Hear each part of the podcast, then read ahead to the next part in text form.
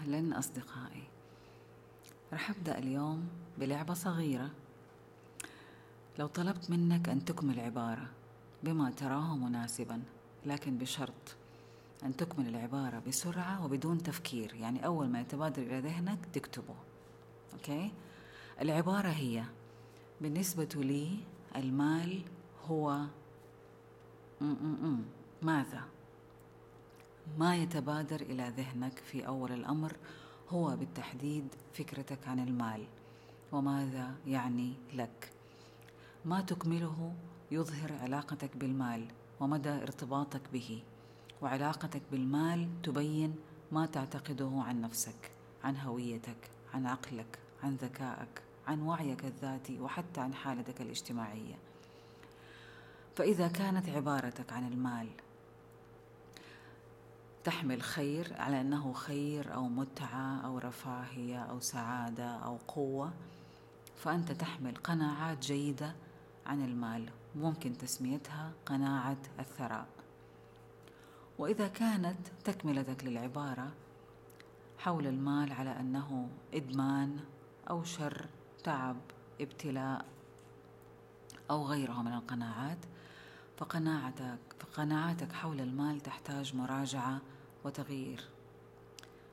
وممكن تسمية هذه القناعة بقناعة الندرة لأن الاختلاف بين الأغنياء وقناعة الثراء وعامة الناس وقناعة الندرة ترجع إلى القناعات والمعتقدات.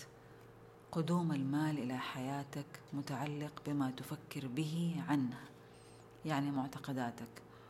وأن ما تعتقده أنت وما تؤمن به عن المال وعن نفسك وعن العالم كله هو ما ستتشكل عليه حياتك. فالأمر يرجع إليك باتخاذ قرار بتعديل فكرتك وموقفك عن المال لأن المال شيء حساس يتأثر بحسب نظرتك له. فعندما تحسن الظن بالمال وتؤمن بأنه شيء فريد من الممكن أن يعمل من أجلك. وكلما شعرت بشعور أفضل حول المال زاد من احتمال ظهوره من خلال أبواب مختلفة.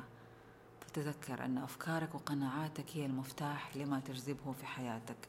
فالكلمة التي كتبتها في العبارة وترددها عن المال لها طاقة. وكثرة تكرارها وشعورك بها يصبح معتقد والمعتقد يصبح واقع خليني أسألك بعض الأسئلة بس هذه المرة ممكن تجاوب عليها براحتك وفي وقت أطول هل تعتقد أن الفوز بالمال الكثير هو فقط للأغنياء؟ هل تعتقد بأنك تحتاج إلى العمل لساعات طويلة حتى تكسب مال أكثر؟ هل تعتقد أنك كلما امتلكت مال أكثر تزداد جشعا؟ هل تعتقد أنك تفقد المال عندما تنفقه وهل فقدان المال يجعلك تشعر بالخوف والضعف والحاجة؟ وهل تشعر أنك محدود ماليا وفكريا ومهنيا؟ عند إجابتك على هذه الأسئلة سوف تظهر معك صورتين صورة الوفرة وصورة عدم الوفرة أو صورة الندرة. صورة الوفرة تمثل الأغنياء وصورة الندرة تمثل عامة الناس. ما الفرق بين الصورتين؟ لماذا الأغنياء أغنياء ولماذا الفقراء فقراء؟ الإجابة في نوعية المايندسيت العقلية عقلية الغني وعقلية الفقير. خلونا طيب ناخذ مقارنة عشان نفهم العقليتين. الأغنياء يصنعون حياتهم بينما عامة الناس يؤمنون أن حياتهم مقدرة عليهم. الأغنياء يملكون حس المسؤولية عن تشكيل حياتهم. عامة الناس يعتقدون أن حياتهم مصيرها واحد ولا خيارات أخرى. الأغنياء يعملون بالمال حتى يربحوا أكثر. عامة الناس يعملون بالمال حتى لا يخسروا أكثر. الأغنياء يتحلون بالشجاعة لدخول مشاريع جديدة. عامة الناس يحملون خوف من الخسارة ويسعون إلى راتب ثابت. الأغنياء يلتزمون بهدف محدد وهو الثروة. بينما يعيشون عامة الناس على التمني والأمنيات ويجدوا أن الحصول على الثروة من المستحيلات. الأغنياء يملكون رؤية واضحة لزيادة الثروة وعامة الناس يبحثون عن فرص لزيادة الراتب. الأغنياء يعملون بجد على أصول المال المدر للدخل بينما يعمل عامة الناس بجد لزيادة ساعات العمل. الأغنياء يؤمنون أن المال هو وسيلة لخدمتهم ومتعتهم. بينما عامة الناس يكدحون طوال حياتهم فقط لجمع المال. فحقا هذا ليس سرا أن الأغنياء يفكرون في المال بطريقة مختلفة كثيرا عن نظرتنا. فهو بالنسبة لهم ليس فقط نتيجة عملهم الشاق طوال اليوم فهو بالنسبة لهم أداة لاكتساب وفعل المزيد مما يريدونه. طيب حاعطيك بعض المقترحات لو فكرنا فيها. ربما نغير موقفنا تجاه المال. فالثراء موجود لكن يحتاج لفكرة ثم خطوة وحركة تجاهه. الثراء يأتي لمن يكون مستعد لاستقباله. إنه يعني أمر يتعلق بداخلك وقدرتك على إدارة ما يأتي في طريقك. مقترح الأول كما ذكرنا من البداية فكرتك عن المال هي الأساس نظرتك للمال. اجعله نعمة في حياتك أداة لتعيش تجارب حياتية تساعدك في توسعك ونموك وازدهارك. فهو فرصة لتجارب حياتية جديدة. سميه سمي المال غير المال. سميه سعادة سميه فرح سميه متعة. سميه كما ترى. مقترح اثنين. قدر وأحترم المال. حتى لو كان دخلك بسيط. اعمل على الامتنان والشكر لله دائما. فالثراء برمجة داخلية خاصة بك. فإذا كنت تمارس الحمد والامتنان دائما فستجد نفسك إنك تعتقد إنك غني بالفعل. وبدون الامتنان من الممكن أن تمتلك أموال الدنيا ومع ذلك تشعر بالفقر. مقترح ثلاثة. اكتشف معنى حياتك بالمال. عندما تكتشف معنى حياتك لم يعد المال وكثرته أو قلته مهم بالنسبة لك.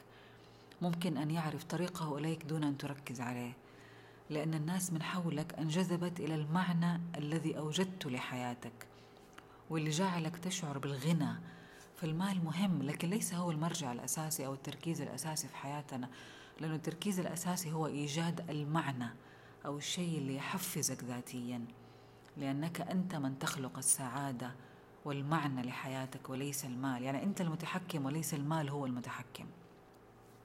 مقترح أربعة. لا تربط المال بالعاطفة.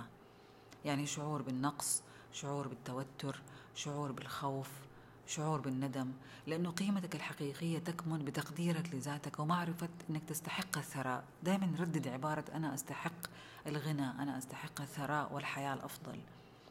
وهنا طبعا دعوة لتفعيل التخيل اللي تكلمنا عنه في حلقة سابقة.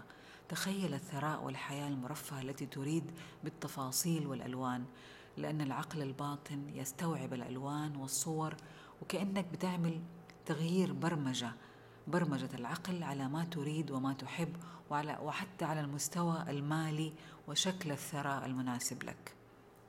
مقترح خمسة عند الشراء وإذا كنت من الناس اللي تخاف أو تندم عند صرف المال عند الشراء أشتري بذكاء أشتري من حاجة وليس بس من رغبة فقط بالتملك. يعني كأنك بتشتري تجربة جديدة. وليس الهدف أن تمتلك سلعة ما أو شيء ما. بمعنى أربط الشراء بذكرى سعيدة.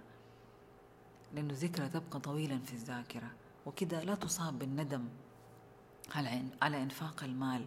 وتردد إنه انتهى مالي أو أو خلص مالي. مقترح ستة. المال أداة استثمار للذات بعمل الأشياء التي تحب من خلال التعلم المستمر وتنمية المهارات. ووضع احتمالات لم تكن تدركها عن نفسك وقدراتك. طبعا هنا أيضا بنفتح بنك الفرص والاحتمالات اللامحدودة في الحياة وكأنك تخلق نوع من الدخل الدائم. وفرصة للثروة وإدارة الأموال بشكل فعال بالعكس حتى مضاعفتها مضاعفة الثروة للوصول لمعنى لحياتك. مقترح سبعة أنفق بعض من المال على الآخرين ليزداد شعورك بالغنى والاكتفاء والرفاهية. استمتع عفوا استمتع وأنت بتعطي فالثراء إرسال واستقبال لأن هذا يحافظ على جودة الاتصال بالمال. تذكر أن الكون كله مسخر لك. اطلب الشيء الكبير. ضع رقم مالي من اختيارك وأطلقه في السماء. وتخيله بكل تفاصيله وأنت كأنك تملكه عيش الشعور الحقيقي للثراء وكيف تنفق المال وتستمتع به. خالط الناجحين ورجال الأعمال وسيدات الأعمال وأصحاب الرفاهية. ثراءك سوف يتحقق عند تقديم خدمة للعالم والعمل على جعل عالمك مكان أفضل فالمال يأتي نتيجة العمل الجيد. وأنا أؤمن بأننا غنياء بشكل كامل لأننا نحمل كبشر روح غنية بالحب والسلام والسعادة والبركة. شكرا لكم.